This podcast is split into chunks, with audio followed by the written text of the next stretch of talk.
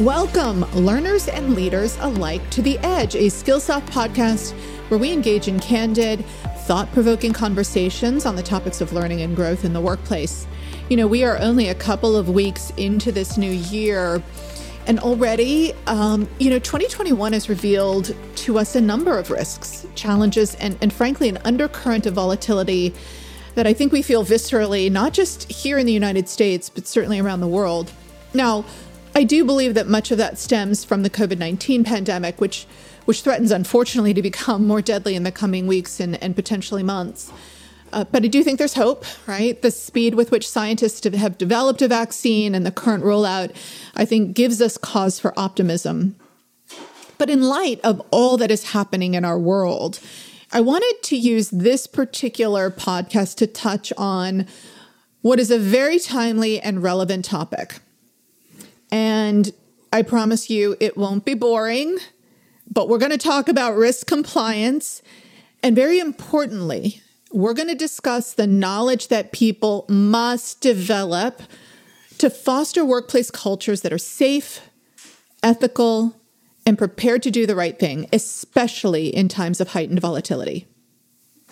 Now, no matter your industry or profession, there is a good chance that your organization has a team in place whose mission it is to protect your organization, its people, and its customers from a world of threats, both inside the organization and out. Now, they don't exist to tell us what we can't do. I think that's something that's probably a misperception. Their mission doesn't center on rules and consequences. They are there, in fact, to protect us and to empower every team member within our organizations with the processes, controls, and importantly, the knowledge that enables people to safeguard their companies against threats. Now, these threats include things like cybersecurity, data privacy, but also workplace harassment and other ever present dangers of behavior that can take place in an organization that can affect its people and its customers and put them in harm's way. And in 2021, these risks are going to go grow increasingly more complex as the COVID-19 pandemic continues to transform how we live, how we work, and how we learn. But I am hopeful and I am confident that across this globe, we are up for the challenge. And I feel this way because in my own organization, we are fortunate enough to have a Norm Ford. And Norm is the head of our compliance VP of product for compliance. He is vigilant, he is experienced, and he's a wonderful person. So Norm is returning to our podcast today to build to build upon the predictions for 2021 that he shared with our listeners back in December. Norm, welcome to the Edge. Thanks, Michelle. That was very kind. uh, so let me just uh, start by just uh, reminding everybody who I am and just giving you a brief introduction. Uh, I'm Norm Ford. I'm Skillsoft's VP of Compliance Products. I have over three decades in compliance in both the US government and commercial sectors. I was actually a co founder of one of the first online uh, compliance training companies, GoTrain.net. Um, and compliance to me is really important. Um, and the reason why is because I guess I, I started off in uh, in the in the ILT world, uh, actually delivering training to people live, and it goes back to realizing that compliance is about the safety and health of workers and their families and making sure that people are aware of their rights and what to do to ensure that those rights are protected and also to help organizations manage risks. So all of those things are extraordinarily important to me and and it's kind of the touchstone by which I, I go through my you know my life as a as a compliance person. Well, well, thank you, Norm. And for those who don't know, um, I, I mentioned this before, but Norm was a guest on our recent podcast series about Skillsoft's predictions for 2021. And in that session that we did, it was it was a short one, but you shared your outlook for the risk compliance and safety issues that organizations are going to face, and um, you brought to life a range of challenges that organizations are or could be facing in the months and years ahead. And I think it'd be good because there are probably some folks here who haven't yet heard your predictions, although I do encourage you to go back and do so. Why don't you tell us a little bit about your outlook? Maybe maybe focusing on the the top three to five themes? Yeah, sure. So I guess you know, if I if I bring all these things uh, to a boil and distill it down to what I think the big risk is, it's definitely going to be change and volatility. And there's a number of factors uh, that are going to impact change and volatility, but really it's it's addressing change and volatility. Employers are going to need to cope with uncertainty and rapid shifts in nearly every aspect of business. Preparedness and risk management will become very important. And in order to deal with those things, companies are going to have to have better data and analytics in order to uh, organizations to meet these challenges. So, what's going to drive change and volatility? What are the big, what are the big risk factors? Um, just really at a high level, things like uh, an active regulatory environment. You know, with the change in administration, I definitely anticipate that there's going to be a much more much more regulations in 2021, as well as regulations and laws globally that are going to impact global employers and U.S. based employers. Emerging technology is going to be a big issue. Climate change, it's been with us for a while. It's it's going to be even more prominent in 2021 as you mentioned, Michelle, the ongoing pandemic and our efforts to return to some sort of normalcy, we're not out of the woods yet. Mm. Uh, but you know, I think it's going to be. Um, uh, hopefully, things will start to get better in March, April. But we're we're going to be trying to return to normal throughout 2021, and we'll, you know, I'll, I'll talk more about that in a second. Um, and then domestic politics and, and geopolitical futures are are going to drive a lot of this change and volatility things are going to happen that we can't predict that we've got to be ready to respond to and then all of these things really uh, you know impact challenges to our supply chain which definitely impacts businesses um, but can impact us as individuals as well so what i want to do is really um, hone in on about three or four of these items mm-hmm. uh, because they really they're really going to impact um, you know companies that we worked with and uh, compliance in general so the first one, um, an active regulatory environment. We are seeing, and I anticipate we're going to see more privacy regulation, privacy laws. I think most folks are familiar with GDPR and some of the, the, the privacy laws that have been enacted in the United States. And in fact, California in November of last year enacted uh, the California Privacy Rights Act, uh, which will uh, come into play um, later uh, this year and early next year.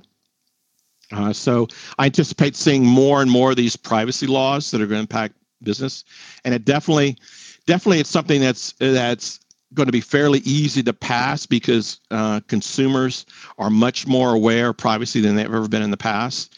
And I think um, you know it's not it, it's not something that uh, is a is a party based issue.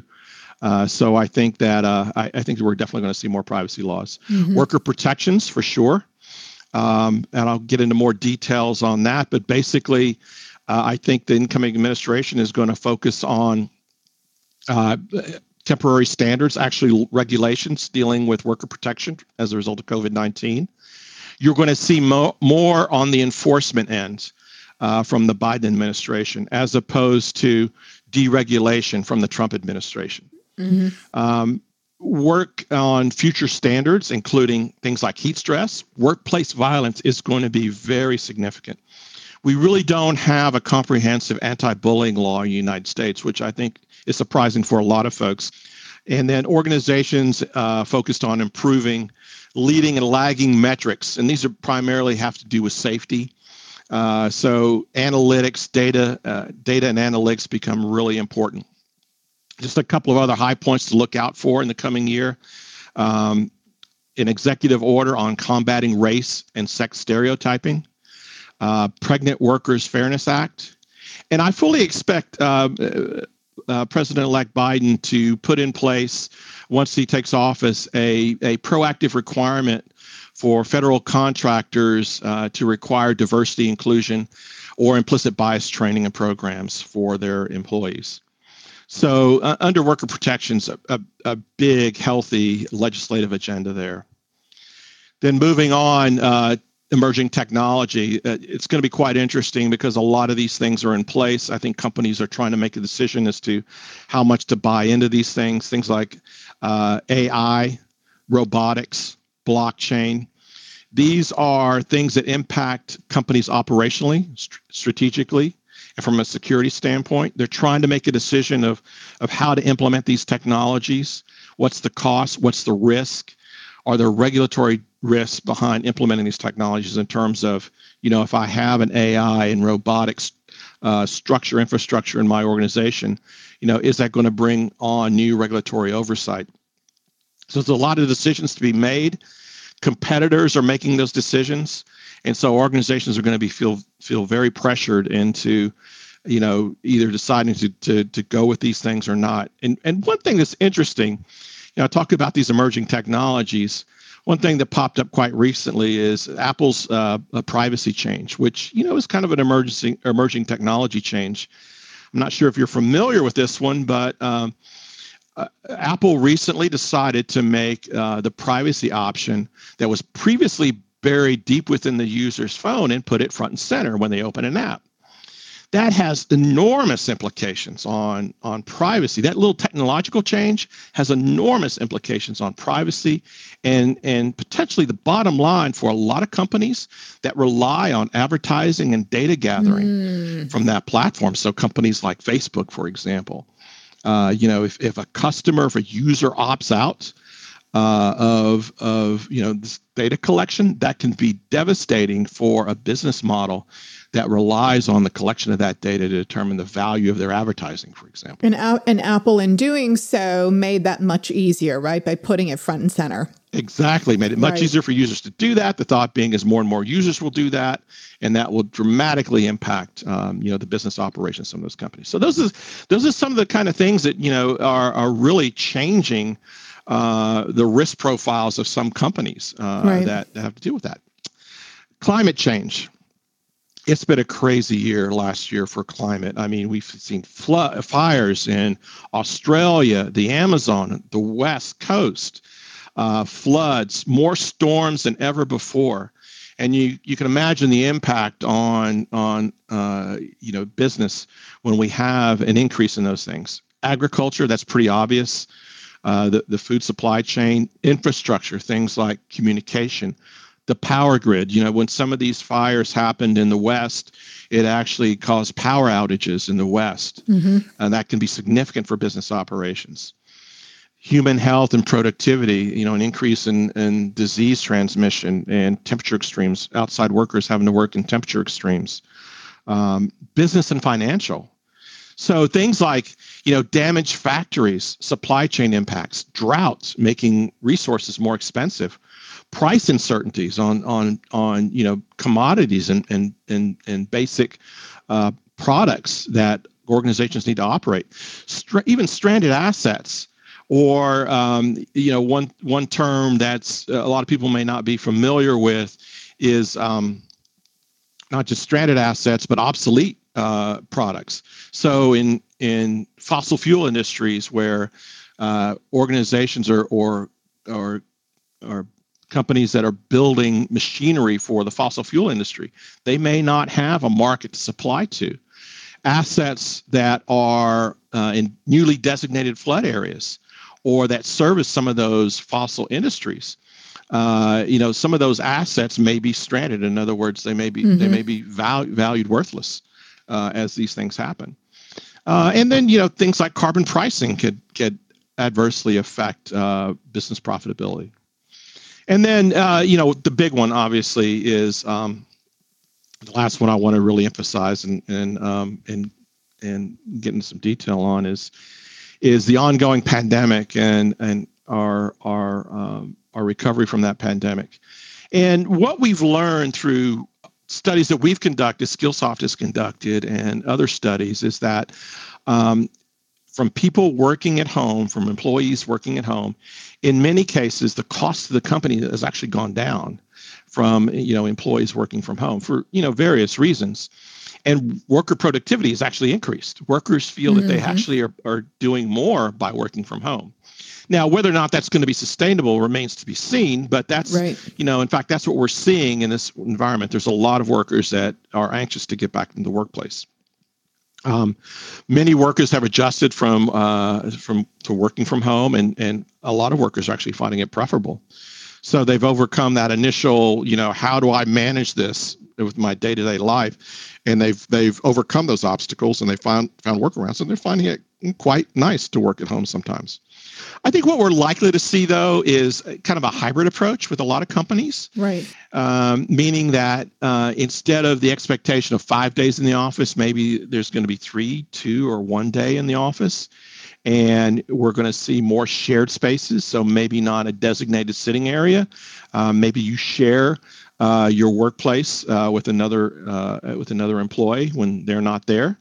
Um, and still more I, I, think more workers are going to go completely remote i think uh, i think we'll have a hybrid approach but i think i think there are some workers that will definitely be more effective and more job places working remote completely and then norm let me ask you a question about that i just want to expand on that for just a moment because certainly we're talking about the people who can who have the ability to work remotely but for those who um, have to go to an office or a manufacturing floor or out in the field. I would imagine as well that for companies, there are now new protocols and new requirements that they need to follow in order to keep these people, to keep their workers safe. Absolutely. And I think, you know, workers are going to demand that, right? Um, the government is, we talked about, you know, with the incoming Biden administration, really focused on that uh, and really they're really going to codify it is what mm-hmm. it's going to come down to mm-hmm. and mm-hmm. um, and workers are going to demand it so the these covid protocols that we're now seeing uh, you know in the retail environment and some manufacturing environment will become more long lasting uh, because unfortunately i don't think this is the last pandemic that we'll see hopefully the last one for a long time but it certainly won't be the last pandemic that we see so yeah, so employers are going to have to really adapt their policies uh, and support the remote workers. And one thing I want to mention, um, really, is this is this is actually quite interesting because, and I think you touched on this earlier, Michelle. It's going to be interesting uh, to see what happens uh, during the course of this year and the years afterwards. There's been a significant migration of workers out of the densely populated urban areas. Mm-hmm. And so the question we have to ask is how will this migration and, and the increase in remote workers impact us, us as a, as a country and as a culture? Um, will business now have access to a broader talent pool? Workers, in theory, could uh, could work from anywhere in the country. You know, even in a farmhouse in rural Kansas. You know, theoretically, a, a worker could support a company in New York City. Will the cultural, economic, and social divide that exists between rural and urban America that existed pre pandemic be lessened permanently by this shift? I mean, these are all big questions, and yeah. these are all seismic questions. But, you know, it's interesting, you know, you, you think about we're witnessing these things now, and is this is this the beginning of something uh, really significant, drastically new, or is this a temporary thing? I think it's I think it's more the former. I think it's it's the beginning of something significant. I think it's seismic. I agree with you. I think I think we are you know right now we are still dealing with a lot of tactical day to day when do i when or if do i open an office back up based on um, um, the community transmission spread rates but still eh, you know as companies grapple with um, whether or not to open an office. I think they have to be thinking even bigger about what does that new office look like? And when I separate work and workplace, what does that mean? And what do I have to do with real estate? I think there's so many bigger items that organizations are going to have to grapple with as a result. And, you know, one of the things that I think you and I spoke about before that I want to touch on, you know, the pandemic has been a catalyst for a number of changes, right? A lot of the things that you talked about already were, were driven by this work from home um, in part, not all, but some. But one thing that I think surprised me and shocked me, Norm, when you and I spoke, is that um, we are dealing now with a different kind of, uh, you touched on workplace violence, but we're dealing with a different kind of workplace harassment than we were when we were in the office. And in some cases, it's a little bit more insidious.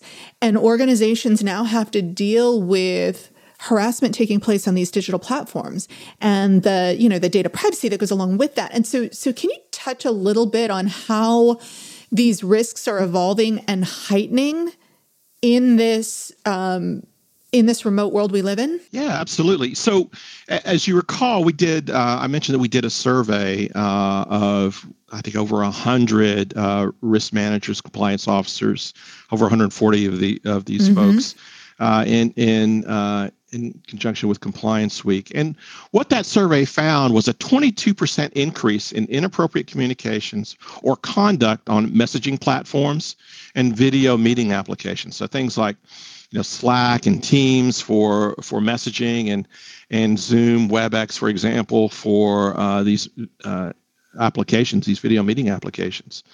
And definitely there are concerns with inclusion, you know, gender-based harassment, racial mm-hmm. tension. I think are, are, really further aggregated by social distancing. The fact that we're not face to face with people, and uh, I think that just you know from a from a social standpoint that that can embolden speech, mm-hmm. uh, and and it it really is about um, becoming uh, you know less formal uh, because you know you're in your you're in your bedroom, you're in your living room, you're in your dining room, something familiar with you, um, and and you tend to be less formal than if you were face to face with someone in an office setting. And so I think that's some of the that's some of the factors that are causing this.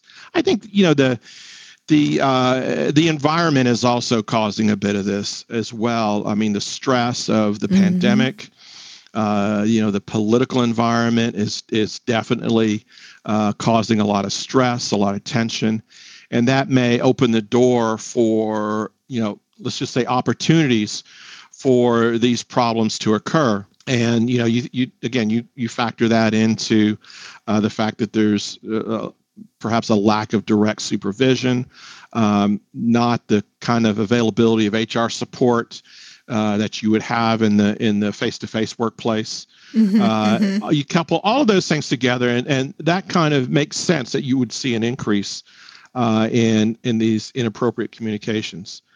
And you know, I don't think that that when we look at these things, I don't think that organizations necessarily uh, have to uh, look at new laws or regulations because there's there's there's not I don't anticipate any new laws or regulations dealing with um, you know remote worker harassment because the existing laws do just fine in covering that.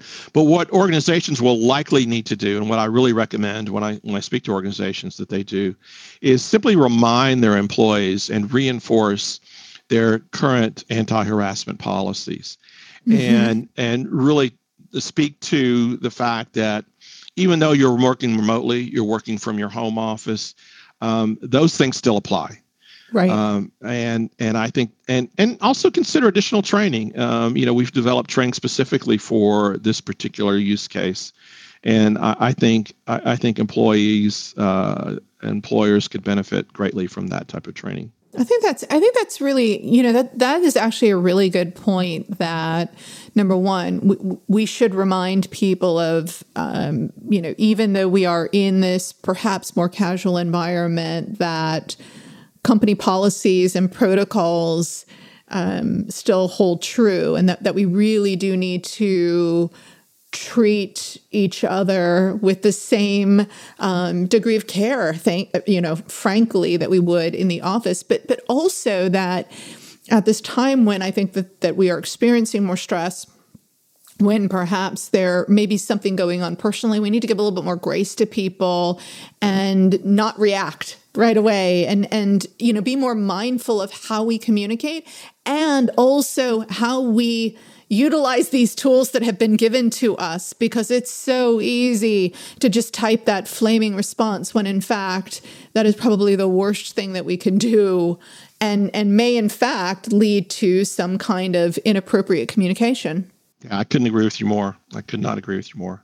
So why don't you, you know, I think that, you know, you talked about the research and you talked about what you would recommend for organization, you know, that organizations do, but let's talk a little bit about your team and the research that you've been doing, but also how you're determining the types of learning experiences that customers need. I mean, look, you touched on five really big, meaty topics. And I imagine that that just, you know, you and your team are thinking about all of the things that our customers are going to need as we start to see these shape um, our rules, our regulations, the way that we um, operate, how we train people. So, how do you determine the types of learning experiences? How do you how do you teach people to safeguard against these risks? Wow, it's it's it's challenging. I'll tell you. I think you know earlier I mentioned that um, the workplace is becoming more geographically dispersed, mm. and so we're we ha- we have the traditional workplaces. You know, the factory. Uh, job floor. Uh, we have uh, workers spread all over the country and all over the world, in fact. Uh, and and fortunately, what we're finding uh, is an e-learning delivery model works well in that environment mm-hmm. um, for, for, numerous reasons. Um, but um, what we're also finding is as the, the complexity of the world increases, uh, due in part by you know the regulatory environment increasing. So we're seeing regulations being promulgated by at the state level versus at the federal level, and that adds a lot of complexity for companies in the United States, uh, as well as those with employees abroad. You know that. You know, if you've got employees spread all over the world, you've got to train them on the same topic, harassment, but there's different requirements, different nuances to that uh, based on where they're located. Uh, in many instances in, in the world of compliance, training is compliance training is mission critical, meaning that mm-hmm. workers cannot enter their job space or perform, perform a job task until they've completed their compliance training. Right. So we have to keep that in mind. It has to be available. We can't wait for, you know, the classroom to form and the training to be delivered. It has to be available, you know, on demand. So I think we're well positioned to support that, uh, but we need to get, you know, we need to get better because, as I said, change and volatility is the order of the day. Um, in general terms, you know, what compliance training is about is the need for employees to know or to identify risk and how to control them. And so these risks range from COVID to control protocols that differ on a state, even uh, city level, definitely on a country level. So we've got to make our content more agile. And that's what we're doing now with our, our, our modular based content. It's got to be more agile so that uh, you know organizations can pick the appropriate module that's right for them. Um, and it's got to be quicker. We've got to be we've got to be quicker to market because things happen so rapidly. We can't wait a couple of weeks or, or excuse me, a couple of months uh, for content to be delivered. We've got to get it out in a couple of weeks. So what we did was we we moved our content to more of a modular based structure, and we've implemented this new product called a compliance brief which mm-hmm. gets uh, a, a very high end, high quality training course out in about two weeks. So we're, we're very focused on responding to this, this change in volatility that we're seeing. We've developed tools like Skillsoft Certitude and content configuration to make it easier for customers to customize content and to bring additional resources to bear. And I, would, you know, I've worked with several clients trying to help them navigate the difficult and complex regulatory environment that exists, particularly around harassment prevention. So, you know, I can tell you that's one of the one of the most difficult tasks that a company has is to comply with all the different state requirements that are out there. Do they go with one course or do they need to go with multiple courses? Mm-hmm. And so as I work with those customers and explain to them the requirements uh, that each state imposes and the need to make sure that the person that lives in that state receives just those requirements. I think I, you know, I, I, always see that aha moment and go, oh, yeah, I didn't, you know, I just really didn't think about that. I thought maybe one course might be all that we need to do, but I, I see that I really need to have different courses for different employees depending on where they work and depending on which requirements uh, they have to comply with. Well, you know, I think it's really interesting because I, I, I love this this idea that you are taking an agile approach because my sense is, and you know what what what we did this past year is, is something called sense and respond. We knew that we needed to get new content out there quickly based on the needs of our customers, whether it was around business continuity, whether it was around diversity, equity, and inclusion. Um, we knew that we needed to open up our platform to, to, to those individuals who might have been unemployed or furloughed. Th- these are all things that we had to do and we had to act quickly. You know, as you think about 2021 and you look at your roadmap, are, is there something on there that you are you, know that, that that you are saying this is going to be the this is going to be the big one. This is what we really have to focus on. Is it workplace safety? Do you think it is more around some of the data privacy issues? Or what concerns you? What keeps you up at night? Well it's it's the known unknowns that keep me up at night. There you go. Uh, so um yeah that's and, and I'll, I'll touch on that in a second but you know um yeah, we talked about those risks, right? And so and so we've made we've placed our bets on those risks, and I, I think they're pretty safe bets. So things like mm-hmm. um, things like worker protections during the pandemic. You know, we, we've we've got content already out there. We're developing additional content on working at home safely, working right. in your home office. Um, we know that we expect the Biden administration to mandate, codify additional regulations. So we're pretty confident about that. Um, climate change content, wildfires protection. You know, if you've got what to do in case of a wildfire if you're working from home, um, privacy and information security. That's huge. We're developing a whole new curriculum, and it's going to be a global-based curriculum. So that that curriculum is rolling out. That solution is rolling out uh, in January, just in a week or two and then uh, the the languages associated with that are rolling out. So those those are the the big tickets, the exciting ones. Um, but as I said, I mean, it's those that you don't know. So for example, let me right. just give you a, a, just a quick uh, analogy to that. You know, in December of 2019, COVID came on our radar. Uh, because we track these things, we have an infectious diseases course, and SARS came on our radar, for example. So, mm-hmm. and as and as that as we got more and more information uh, through through our internal sources about about COVID, it was quite scary. Um, as soon as we found out that it was uh, transmitted through uh, through the air, respiratory, uh, that was we. My folks, you know, are very familiar with disease transmission and, and personal protective equipment. Uh, that that was quite scary. So we went from thinking about you know modifying an infectious diseases course to responding to literally dozens of new courses that had to be developed uh, you know in a matter of days mm-hmm. getting that out to our customers to make sure that they were prepared that they inform their workers on best practices so it's those again it's those known unknowns or that you know we uh, that that scares some of us because i know I know that there are going to be some of those, and and we've actually got budget carved out, and uh, and and places placeholders for stuff that we don't have names for, but we anticipate we're going to have to build training on. You know, that's um, I, I, think that's a great way to put it. Right? I mean, the things that we are know that are known, we can plan for, and those that are unknown, we need to know that they're out there and likely on the horizon, and um, prepare as well. I, you know, it probably is worth stating here that um, for all of our listeners, if you have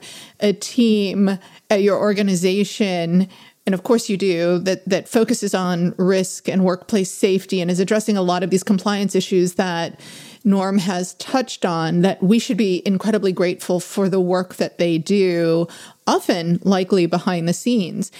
But Norm, I think one of the things that we need to recognize is that it's not the job of the formal, or not only the job of the formal compliance and risk team um, that needs to address issues like this, right? So we're all on the front lines as protectors of our organizations, of our customers, and of our people. And in the end, we're all the defenders of things like data and intellectual property. So it seems to me that that there is an element here of building a strong culture where it isn't about a check the box exercise but rather that we as individuals have the knowledge and the skills and the confidence to know what we need to do and to always do the right thing. So can you can you tell me a little bit about how you see culture factoring into the equation? Well, Michelle, culture is everything and I'm not being hyperbolic there. Culture is mm-hmm. everything when it comes to compliance or you know, even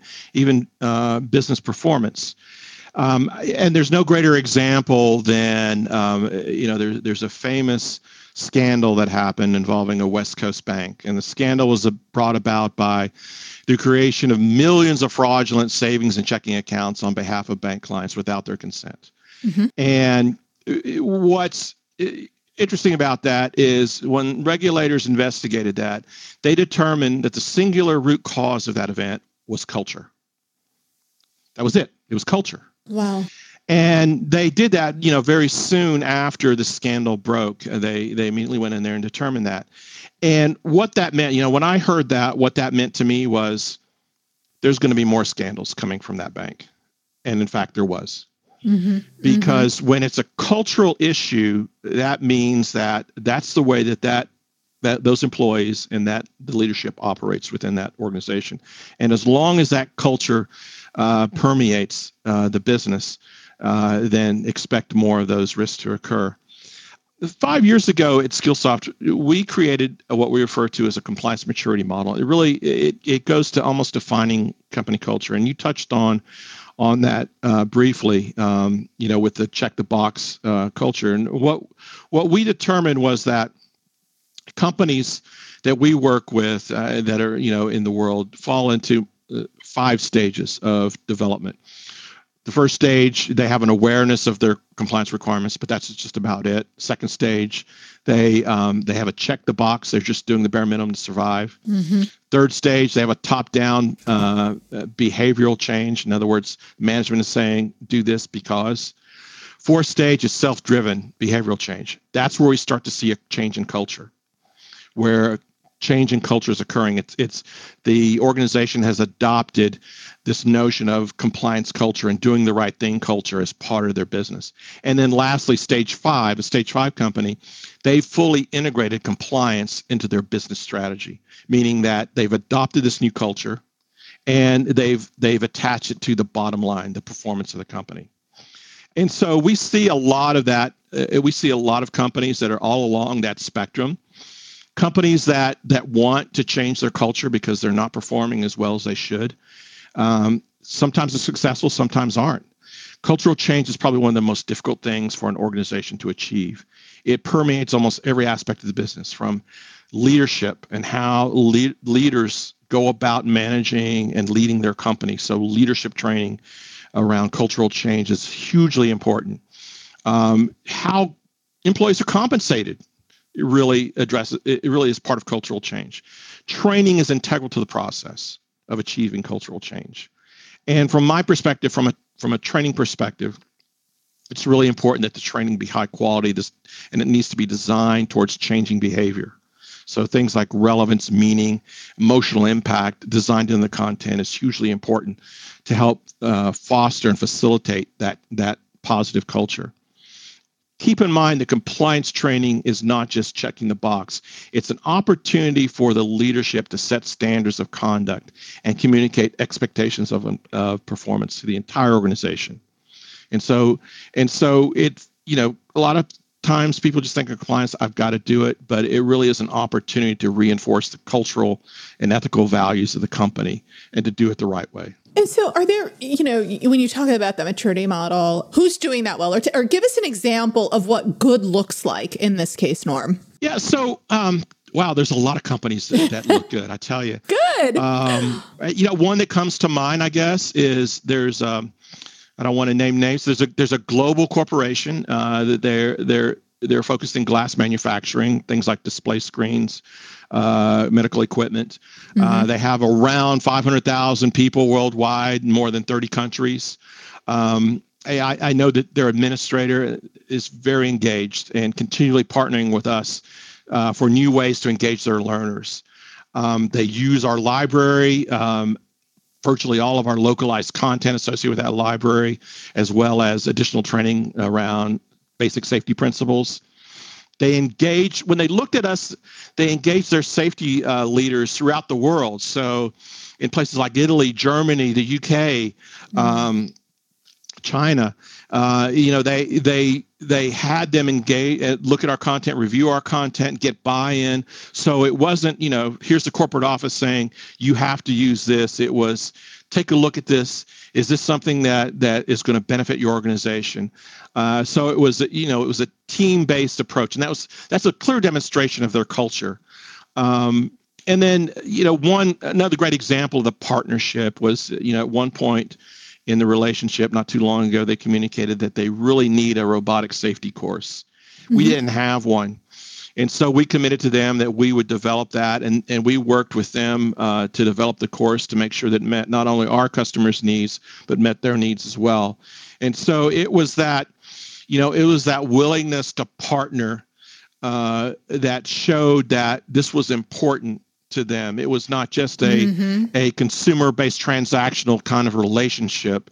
It was it was truly a relationship around um, you know, taking compliance seriously. So they're definitely a stage five company. And, you know, safety culture is definitely a part of their DNA. And that reflects primarily in their business performance. Well, and it sounds to me like when you have a strong compliance culture, you are investing in the learning and development function of that because a lot of it is about teaching people not just the how, but the why. Is that true? Yeah, absolutely. I, I think, you know, um, if you just teach the how, then you're, you know, you've just got checklists. And, right. and so it's really important, you know, when you say how, to me, the first thing that comes to mind is, you, you know, a good example is is this idea of meaning, relevance, and emotion. And the last part of that being emotion, mm. uh, where you've got to make a connection and you know you could you could say why but you've really got to you really got them to internalize the why, right? That's right. And and in order to make the change, you've got to impact them emotionally. Mm-hmm. So, and you do that by by putting you know relevant scenarios, videos, uh, examples in front of them, and you and you and you tell them this is how. To your point, this is how this impacts you. This is why this is important to you. And and, and if you're able to make that connection through this training event, you achieve behavioral change and modification. That's a great example, Norm, and I, I appreciate that. And I think that's really helpful for people to understand what it means to have a really strong culture. Um, okay. We are, I, I, can't believe that we've been running so long. So, this is a, a great time to ask my final question. I ask it of everyone. It's actually a three parter. Um, you know, when we talk about the pandemic, which we did quite a bit today, it has allowed us to look at things a bit differently. Um, I think it's shifted our perspective in a number of ways, both professionally and personally. Um, I've spoken with so many people who have new hobbies. The last person I spoke with, I don't, I, it might have even been Mike Hendrickson in our organization, bakes bread. And you can ask him about that. Um, but I think that, you know, overall, there is a sense that there are some things that we've started doing that have been just materially different than what we did prior to the pandemic. There are things that we've stopped doing, you know, and I, a lot of them do re- revolve revolve around um, that commute to the office and traffic. Um, and then there's some things that we're going to want to continue to do that have been, you know, experiences that have been shaped by um, this working from home or this remote work environment in which we found ourselves or just you know the way in which our lives have changed significantly since the onset. And so again this question is what have you started doing since the onset of the pandemic? What have you stopped doing and are grateful for having stopped? And then third as we as we really strive to think about this new normal what's something you're going to take with you? What will you continue to do probably the hardest question of the entire podcast. well, yeah, I'm probably going to overshare. So um, that's fine. Share, share away. You know, I think uh, when I think about the last year, I, you know, I think it was a phased evolution for me. And I, you know, quite honestly, that that year started off with a lot of stress eating, some COVID pounds, and probably a, a, few more trips to the liquor store than I, I care to admit. Um, so it started off kind of rough. Mm. Um, and then I moved into kind of the exercise phase of the COVID experience. So I thought, you know, this can't go on. So I started to exercise more, and I, I have an organic farm. Uh, so I found myself spending a lot more time at the farm, putting oh. my hands in dirt, oh. uh, which was uh, cathartic for me. Um, and then um, and then finally, probably the most important thing I think was, you know, I've some childhood friends way back from uh, from elementary days that uh, you know grew up high school and and and then in college we kind of went separate ways. But I reconnected with them, and we do uh, every two weeks we do um, we do a Zoom call I love that. And and, and we we're, we've we've kept it up, and we we vowed to keep it up. Uh, so it's that um, you know it's it's the reconnection and prioritization of old friends and family. Um, so um, you know what have I stopped doing? Well, I'm into moderation now. I, am proud to I'm proud to announce. Um, so especially less stress eating of ice cream. Um, I think I've gotten that somewhat under control. Um, so uh, I'm grateful for that. And then um, you know I like I said, the, the reconnection and prioritization of old friends and family. I, I definitely do tend to uh, continue with that.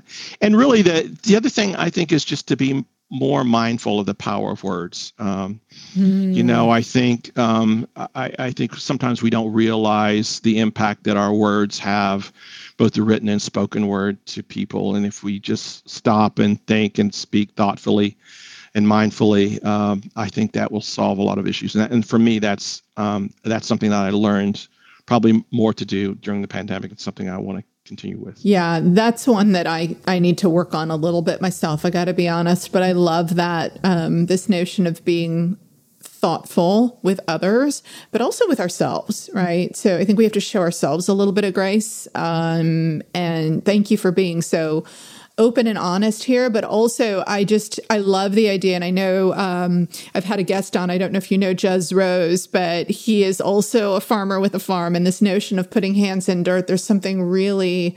Um, I don't know the, the, tactile. I don't know. Maybe the it, it, it's so. Um, there's something special about it, and so I uh, I am this spring going to start a garden, and I will that's going to be the thing that I start. So we'll see. Norm, thank you so much for taking the time to be with us on the edge. I appreciate your insight, your candor, but also some of the lessons that I think we all need to learn, as well as the things we need to prepare for as we head into 2021 to our listeners, thank you for tuning into this episode, and hopefully you got a lot out of it as much as I did. Um, but but tune into all because you know we're here to unleash our edge together. And on behalf of the entire Skillsoft team, keep learning, keep growing, and in light of this conversation, take the time to understand the risks. Um, and the compliance needs and the safety related issues that your organization faces. Um, and look into the learning opportunities that, that can empower you to do the right thing. I'm Michelle BB. This is The Edge. Take care, be safe, be well.